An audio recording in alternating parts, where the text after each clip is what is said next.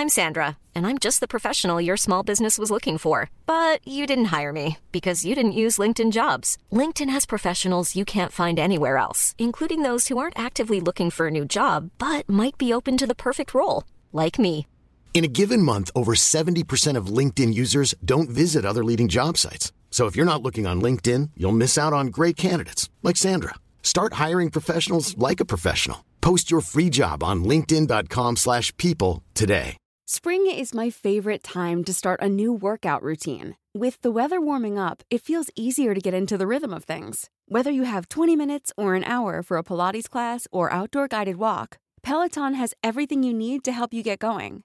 Get a head start on summer with Peloton at onepeloton.com. When you're ready to pop the question, the last thing you want to do is second guess the ring. At Bluenile.com, you can design a one of a kind ring with the ease and convenience of shopping online. Choose your diamond and setting. When you find the one, you'll get it delivered right to your door. Go to Bluenile.com and use promo code LISTEN to get $50 off your purchase of $500 or more. That's code LISTEN at Bluenile.com for $50 off your purchase.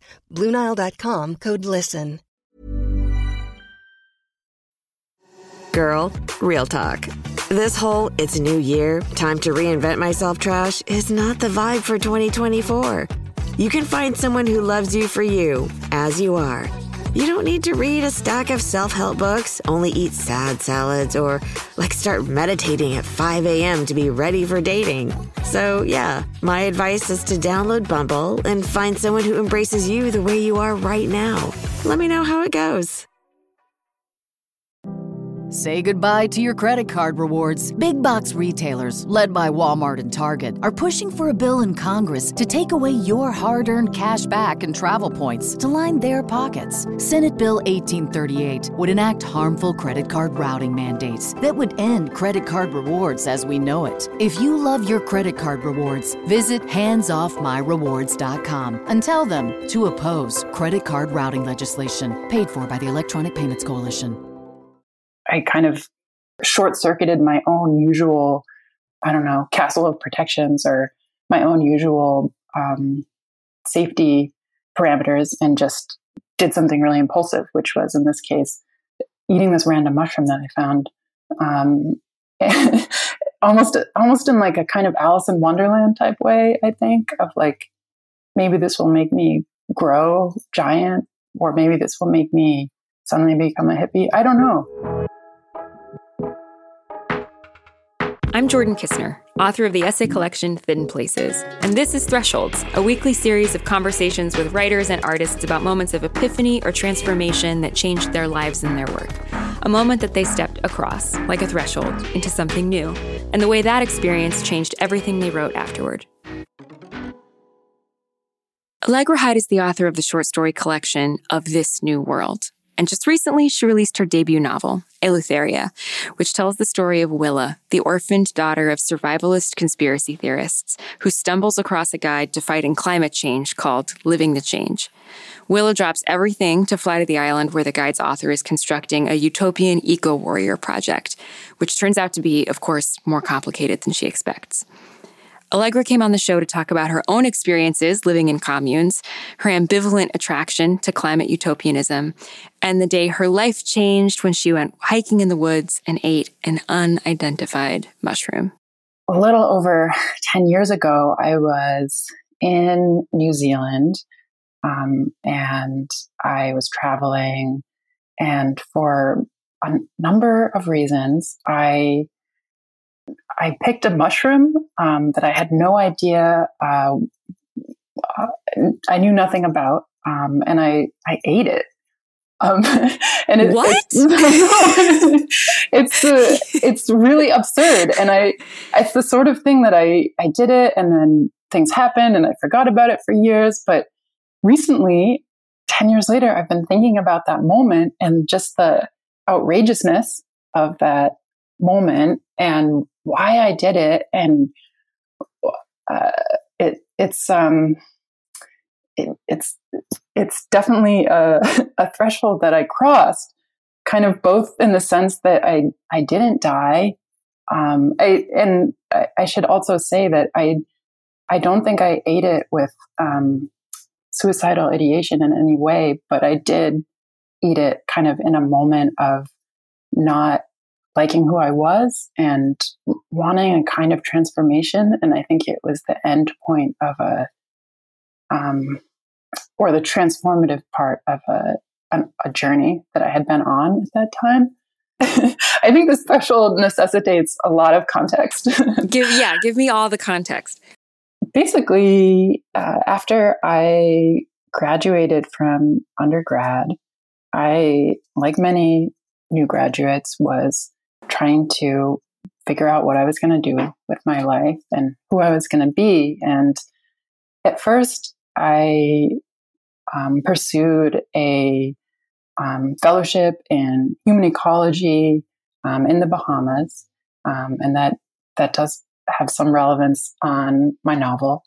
Um, but I, while I was there, I also just had a great sense of being in the the wrong place and kind of doing the wrong thing, and that I was kind of on a track to be a person I I didn't want to be, which is to say, a person who was um, organizing their life around uh, this treadmill of like achievement and sort of academic stepping stones and i didn't i didn't want to be a, a scientist or a social scientist um, even though i admired people working in those fields and so in order to solve that kind of crisis i decided i wanted to be someone who was the complete opposite of who I had been up until that point, which was a kind of type A overachiever in many ways.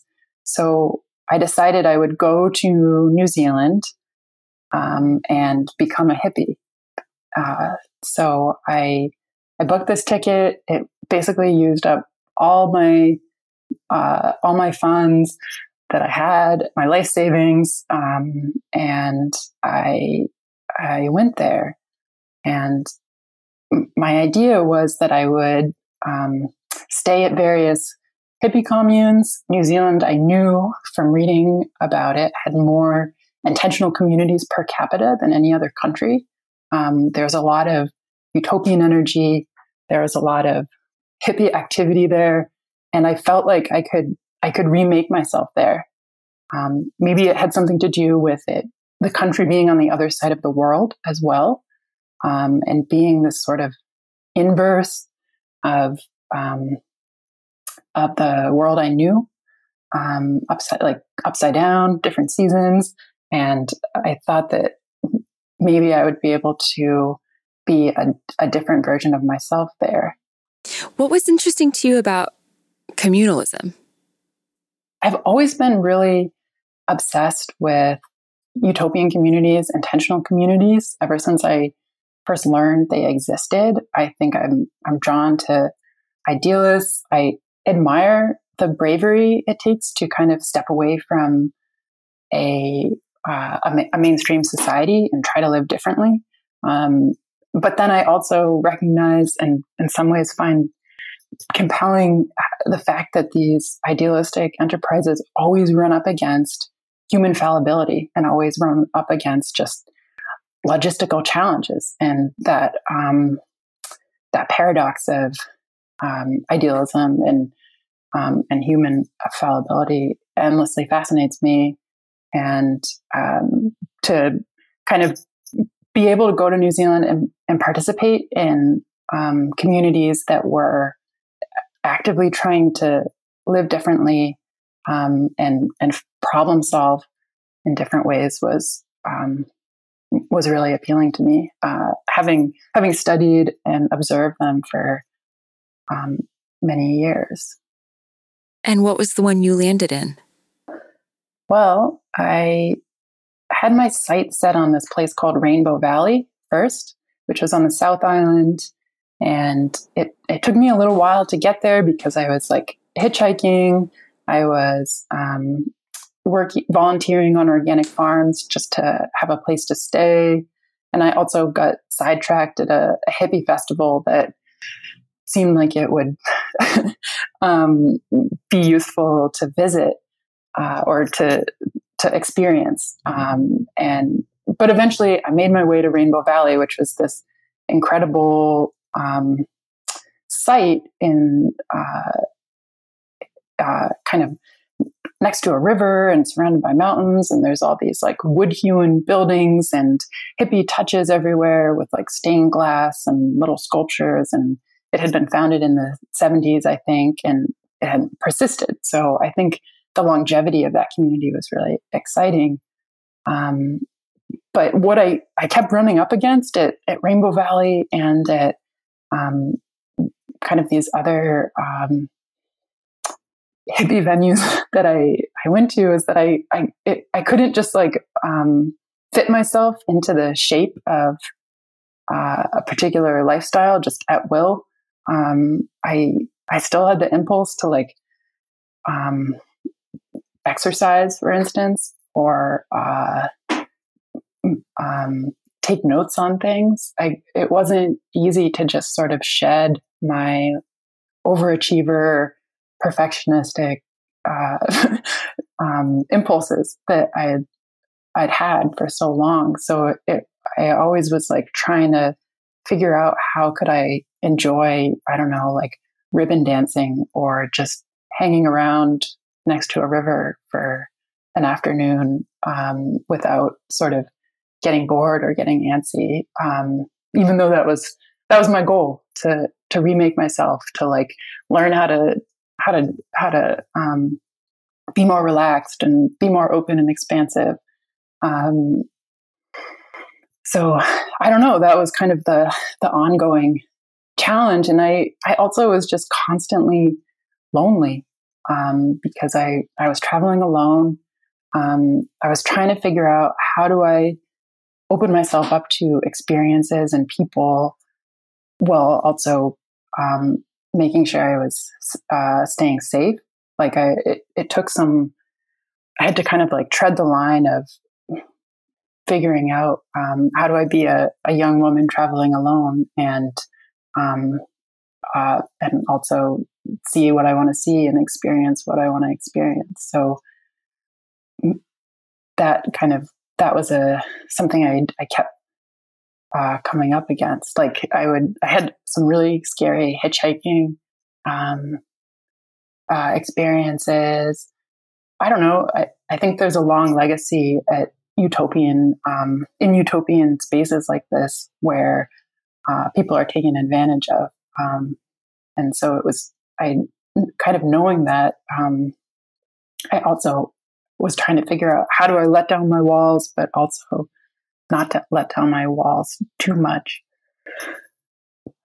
Um, and I don't know. I, I for uh, basically like yeah, two months. I was I was wandering around New Zealand trying to figure out how to become someone I wasn't, dressing the part, trying to talk the part, you know, collecting crystals, um, meeting people, hanging out, but never quite um, becoming the person that I wanted to become. And eventually, I think I just felt so um, disappointed that um, I, I wasn't who I wanted to be. That uh, I I kind of short circuited my own usual, I don't know, castle of protections or my own usual um, safety parameters and just did something really impulsive, which was in this case eating this random mushroom that I found. Um, almost almost in like a kind of Alice in Wonderland type way, I think, of like maybe this will make me grow giant, or maybe this will make me suddenly become a hippie. I don't know. Um, but I um, after I ate it, I I went to sleep and then um, the next morning I woke up and like sort of realized that it I could have not woken up and that would have been really that that was not what I wanted and um, that maybe I, I, it wasn't worth um, destroying myself just because I couldn't um, become a hippie. I could maybe um, accept some parts of who I was and and be okay with that, and that was better than um, not getting to be anyone.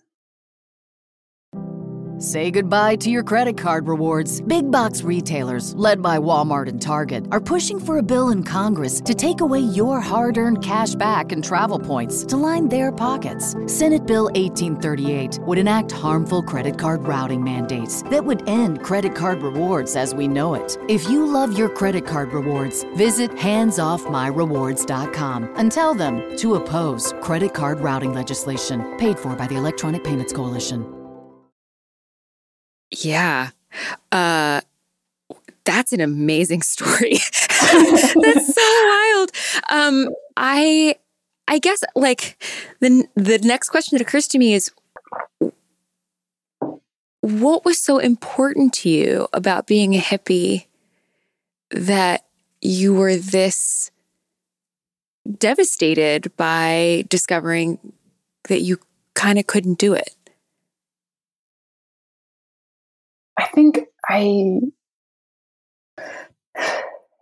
it it, it was no fun. I mean, it was no it was no fun being this like person caught in just the like neoliberal productivity um, treadmill. Like I said, like trying to optimize or just trying to jump through hoops to get external validation. And I I I didn't feel like that was who I was either but I I felt so kind of um, stuck on that path that it the idea of being a hippie of being someone who like walked around barefoot and um, just was in tune with the universe and uh, wore flowers in her hair that just seemed like an escape from um, the the challenges of I don't know um, of working probably to some extent. And that just seemed better. That seemed like the dream. That seemed like um,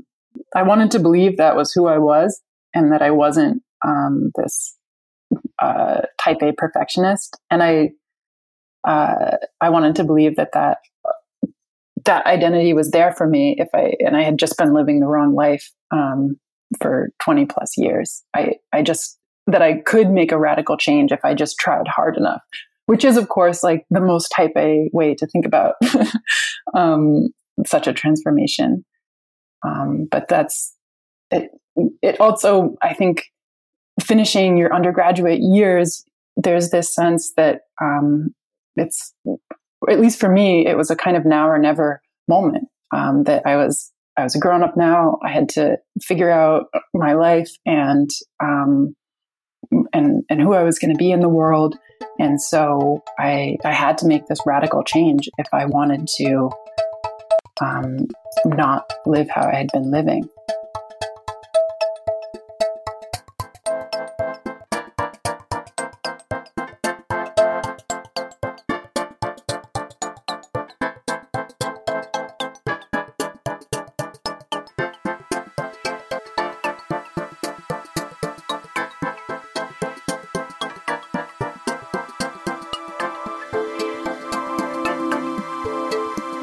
The kind of radical gesture of leaving your life to move to you know the upside down and join a join a, a commune and then this gesture of like eating a mushroom in an alice in wonderlandy fashion. They seem sort of i don't know like twin impulses in a way. Yeah i i think it was all part of just the same push to um, step outside of myself. And uh, they're both just efforts to be someone that I wasn't. Um, and I, I think one of the reasons why this memory has resurfaced for me recently is, like I said, it's it's ten years roughly since that happened, and I think with this book coming out, I'm also thinking about when I decided to pursue writing at all and um, or to really make a go of it in terms of writing.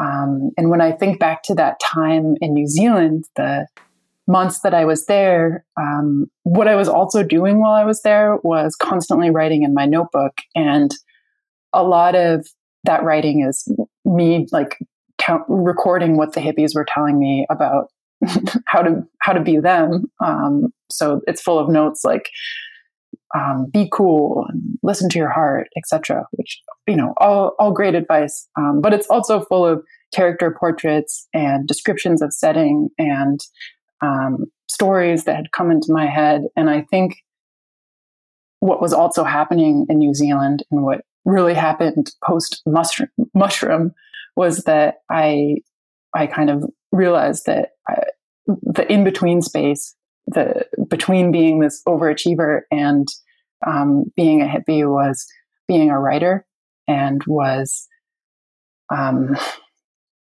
uh, maybe thinking about idealists and thinking about communes and thinking about uh, these kinds of things on the page and in some ways um, embracing an artistic lifestyle, but balancing that with the sort of sense of discipline and ambition that was also just um, an intrinsic part of me. And I, so I, I think that um, for that reason, that that threshold feels especially um, relevant right now. Had you been much of a writer before? I had taken a couple creative writing classes uh, in college, mostly on a whim. I went into my undergrad thinking I could be an economist, which was a um, a, a, joke for me because that was not um, not my uh, forte. Um, and I I really wasn't I really hadn't set out to. I, I know some people go to college and they're like, I'm going to be a writer. I'm going to learn here. So I took creative writing on a whim and then just couldn't help taking more um, classes. And, but I still kind of hadn't accepted in my mind that this was something that I couldn't um, continue uh, in my life without doing. Um, I was trying to still wiggle into other career paths that seemed more acceptable or more um, uh, that just seemed um, better for one reason or another.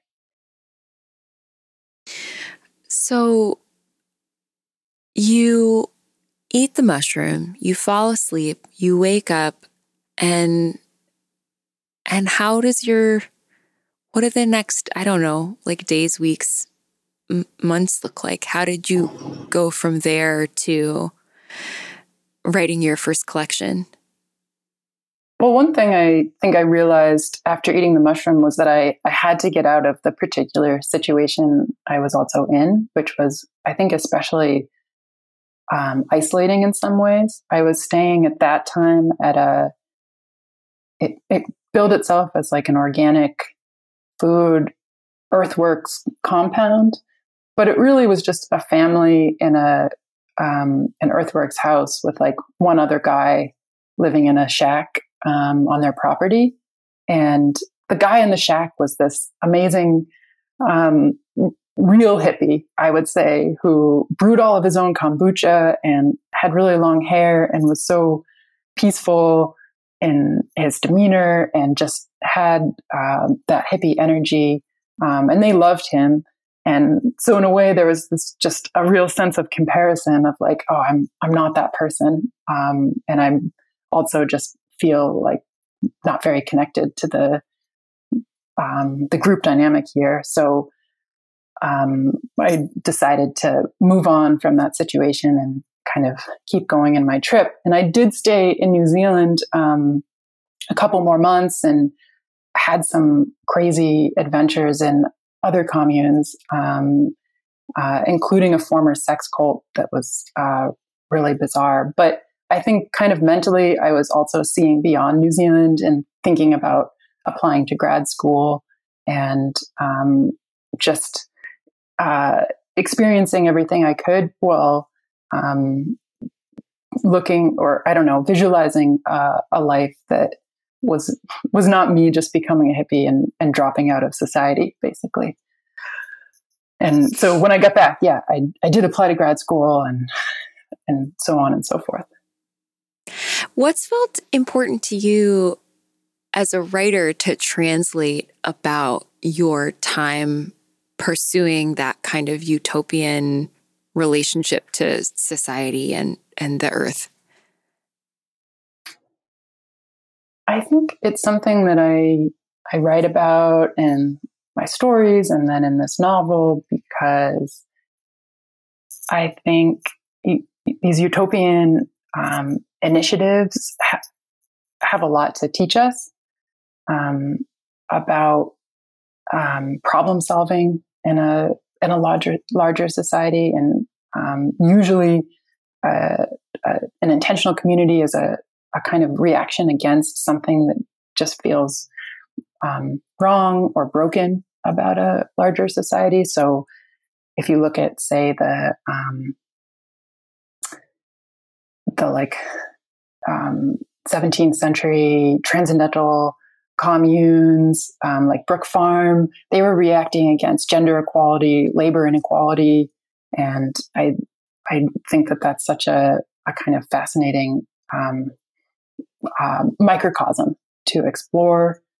I think I'm always uh, there's so much to learn just about the relationship between a community and an individual in in these spaces, and um, I think uh, as someone who's really um, worried about climate change, I uh, it seemed to me like it would be useful to really explore a utopian relationship to climate change and um, what a an intentional community might have to say about um, this crisis and how it might try to react and problem solve um, uh, as a reaction to the the crisis. Yeah, I noticed that the story or the plot, you know, this the concept for Eleutheria appears in your first book in your collection of short stories in a like very recognizable though slightly changed form. And I was curious why what it was about this story if it was just the fact that climate change was the was sort of the problem at hand or if there were other things about this story when it was a story that made it stick with you and kind of grow into this this novel that I just read.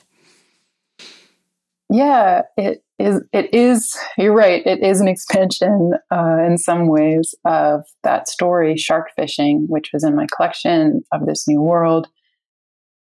And I, even though it's the longest story in that collection, I just felt like there was more that I wanted to say, and that there was more to unearth um, with regards to those characters, uh, that place, and I I just couldn't let it go. And I don't think I would recommend to anyone that they expand a short story into a novel because I think it uh, it might seem counterintuitive, but it it requires a kind of you have to break the story in order to reinvent it on a larger scale, and um, it's uh, it's just a lot of time with those characters and um, with that place. And I think that presents a, a particular set of challenges. Um, but I, I, I think that um, I just couldn't let it go. I'm gonna, if I can poke a little okay. bit more at that. was it the like? Was it was it the kind of thematic and political overtones? Was it a particular figure in the story that you that that was really sticking with you? Well, the novel um, the novel pushes the concept much further than it goes and is also kind of asking the bigger question of what would it take to actively problem solve climate change and positions this um, fictional eco compound, Camp Hope, um, within that question. And so I think the novel was an opportunity to um, to to sort of imagine into that space and to um, try to use fiction as a space to um, think through what would go wrong, what might go right, what would happen if um, this uh, Utopian Enterprise really um, took things to an extreme.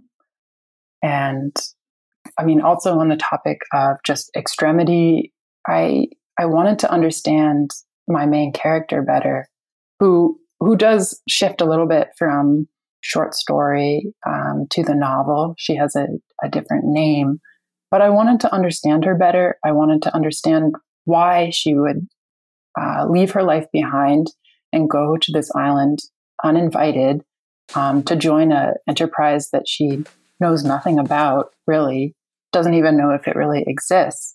And I think I wanted to know why someone would take an extreme action. Um, and it took me a long time to really get to know her and to understand her. Um, and so, but I, but writing the novel let me, let me do that.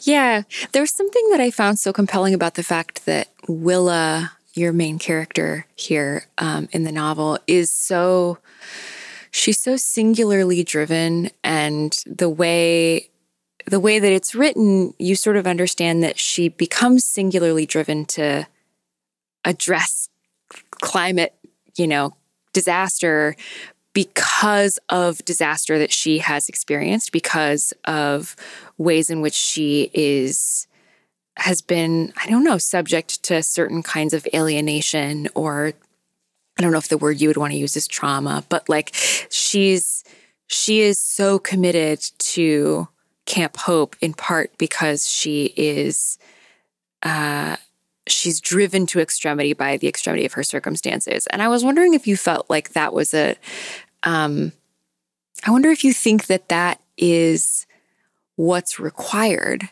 for people to make big, big change. I mean, I won't give away the plot point, but one of, you know, what finally possibly drives the world in this novel to take climate change seriously is something really, really extreme um, and really, really hard.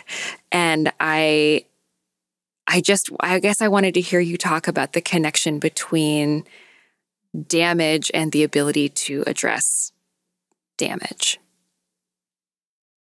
I think that experiencing um, experiencing trauma um, can give a person uh, a, a, radically different perspective, and can also give a person um, a new sense of compassion.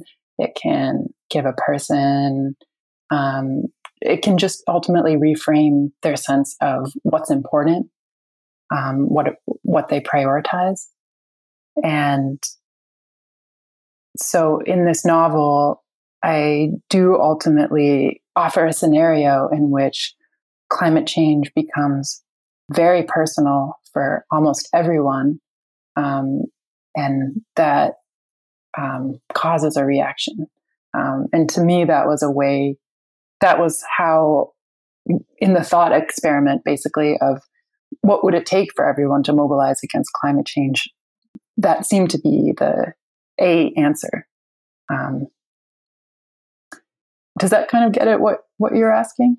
It does. Yeah. I guess the thing that I was reflecting on is that Willa is so effective and so committed in part because she feels like she has almost nothing nothing else to lose um, maybe yeah. that's maybe that's not how you would phrase that that's one of the ways that i read it was that she's she's there's a desperation um, to her life that isn't just about climate change but which is sort of funneled into addressing climate change and it seems like one of the things that you're doing in this book is playing with the question of whether or not desperation needs to feel that acute and that personal for everyone in order for systemic change to begin to address the damage of climate, the, the, the actual desperate state of the climate. I think that's that's definitely one way you could put it, and it's um, it's it's kind of sad to put it that way. Um, I think when it comes to climate change, um, I'm sorry, I'm I'm trying to take, formulate. Take your time. Yeah, yeah. It's a big and a big and like I realize now like sort of depressing question. I'm sorry. yeah, take your time.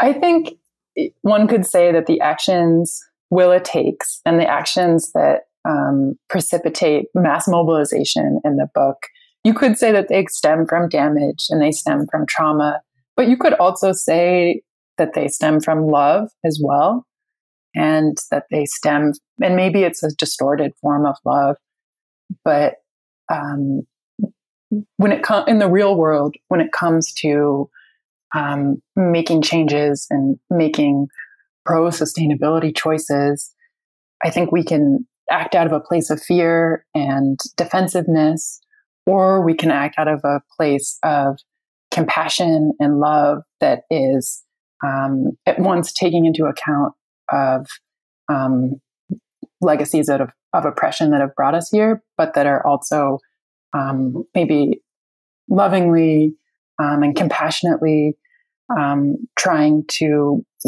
find ways to um, build coalitions to protect the most marginalized populations, to um, right the wrongs of the past.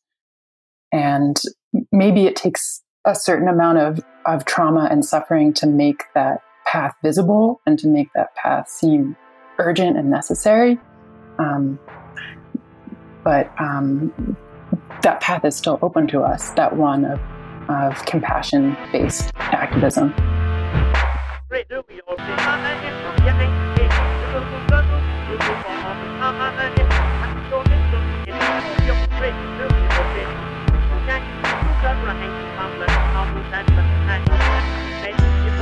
One of the things that I loved so much about Eleutheria is the way that you have captured and kind of excavated the various types of rhetorics and behaviors that that seem to coalesce around utopian experiments um, and utopian communities. There's such a great combination of the motivational language and the theoretical language. And there's this very important, you know, book within a book where there's a, the attractive theory that has sort of brought Willa to Camp Hope. And I wanted to know where you drew inspiration from or where, you know what you researched what you pulled from to kind of devise this this world of theory and rhetoric around this fictional place yeah, the book um, really synthesizes so many different types of texts and ex- experience, personal experience, and field work. So, um, on one hand, it's drawing on my own experience um, working in the Bahamas and working on environmental enterprises, um, spending time with Freegans, um, obviously, uh, being around utopian communities in New Zealand, um, but then it's also bringing together um, just scientific research on the trajectory of climate change, um, kind of sociological context. It's bringing together um, uh, a lot of history. I read um, uh, so much about just the um, the kind of colonial enterprise of um, the early Americas and use that as a um, a foundation for um, thinking about how these legacies of idealism and exploitation echo outward um, from the point of kind of Europeans arriving in the Americas and and how that's been kind of uh, repeated over and over again in these different theaters. Um, so yeah, it, it's it, you know I did interviews, so it, it really um, it really brought together a lot. Yeah, I was surprised to see, though actually, as I was reflecting on it, it made so much sense, but I, I hadn't expected to see this thread through the novel about kind of the earliest colonial settlement uh, settlements in America and this sort of the, the Christopher Columbus era um, mm-hmm. myth making in the book. And what, why did that feel important to you to include as this, uh, I don't know, counterpoint uh, to to this to this story that was happening in a kind of I don't know, imagined present or imagined near future about climate change? Yeah, it always felt really important to have that historical thread. Um, I mean, in one sense, it does allow us to escape the tyranny of Willa's perspective, at least briefly, um, uh, periodically in the novel. But it also seemed really important to position a um, a speculative um, eco compound in the Bahamas um, against this this backdrop of Puritans having um, arrived in the Bahamas, Christopher Columbus showing up and um, doing terrible things, um, pirates uh, doing their thing there, and just positioning this this speculative compound as as part of a, a larger story. And hopefully by the end of the book showing um, through character um, through what happens the fact that we really cannot address the problems of the future um, without also looking backwards and reckoning with the past. I think even the best sort of um, i don't know plan for a, a sustainable future um, that is, you know, daring and innovative. It, if that if that plan doesn't address um, legacies of white supremacy and of colonial damage, then a I don't think that that's a, a plan any any of us want to participate in, and I think it will ultimately fail. I think the the future has to be, or a sustainable future has to go hand in hand with social justice. How has your your I don't know, your thinking or your ethic toward writing about the world, the climate, the environment, you know, just the the world around us changed since you I don't know, since you began this this project or since you ate your mushroom?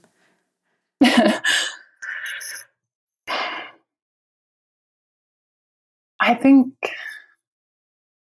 that since eating the mushroom, um, I've I've been able to embrace um, this this artistic path of being a writer and um, accepting kind of certain parts of myself and certain um, just qualities and not uh, not discounting them and looking for um, I think there's a parallel here between figuring out how to both accept myself while also um, always working on on learning and growing and and trying to be a better person.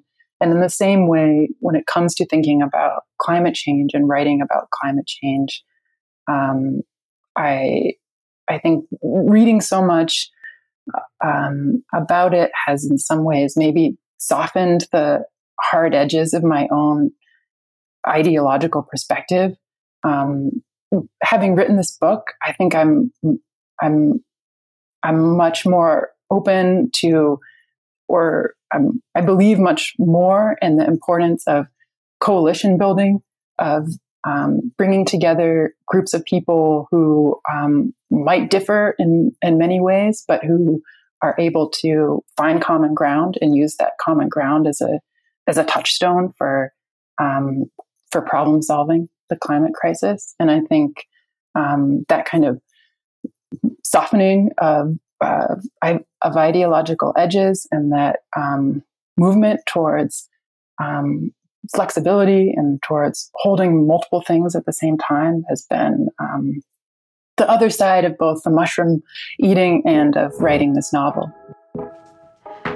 Threshold is a production of LitHub Radio. We're produced by Drew Broussard and Justin Alvarez. Music and editing by Lora-Faye Åshuvud of Arthur Moon. Our art is by Kirsten Huber. Special thanks to Farrar Straus and Giroux. I'm Jordan Kisner. You can find me on Twitter and Instagram at jordan.kisner. We'll see you next week. Hi, I'm Daniel, founder of Pretty Litter. Did you know cats tend to hide symptoms of sickness and pain? I learned this the hard way after losing my cat, Gingy. So I created Pretty Litter, a health monitoring litter that helps detect early signs of illness by changing colors, saving you money and potentially your cat's life. Pretty Litter is veterinarian developed, and it's the easiest way to keep tabs on your fur baby's health right at home. Go to prettylitter.com and use code ACAST for 20% off your first order and a free cat toy. Terms and conditions apply. See site for details. Even when we're on a budget, we still deserve nice things. Quince is a place to scoop up stunning high end goods for 50 to 80% less than similar brands. They have buttery soft cashmere sweaters starting at $50, luxurious Italian leather bags, and so much more. Plus, Quince only works with factories that use safe, ethical, and responsible manufacturing. Get the high-end goods you'll love without the high price tag with Quince. Go to quince.com/style for free shipping and 365-day returns. Planning for your next trip? Elevate your travel style with Quince. Quince has all the jet-setting essentials you'll want for your next getaway, like European linen, premium luggage options, buttery soft Italian leather bags, and so much more. And is all priced at 50 to 80% less than similar brands. Plus, Quince only works with factories that use safe and ethical manufacturing practices. Pack your bags with high-quality essentials you'll be wearing for vacations to come with Quince. Go to quince.com/pack for free shipping and 365-day returns.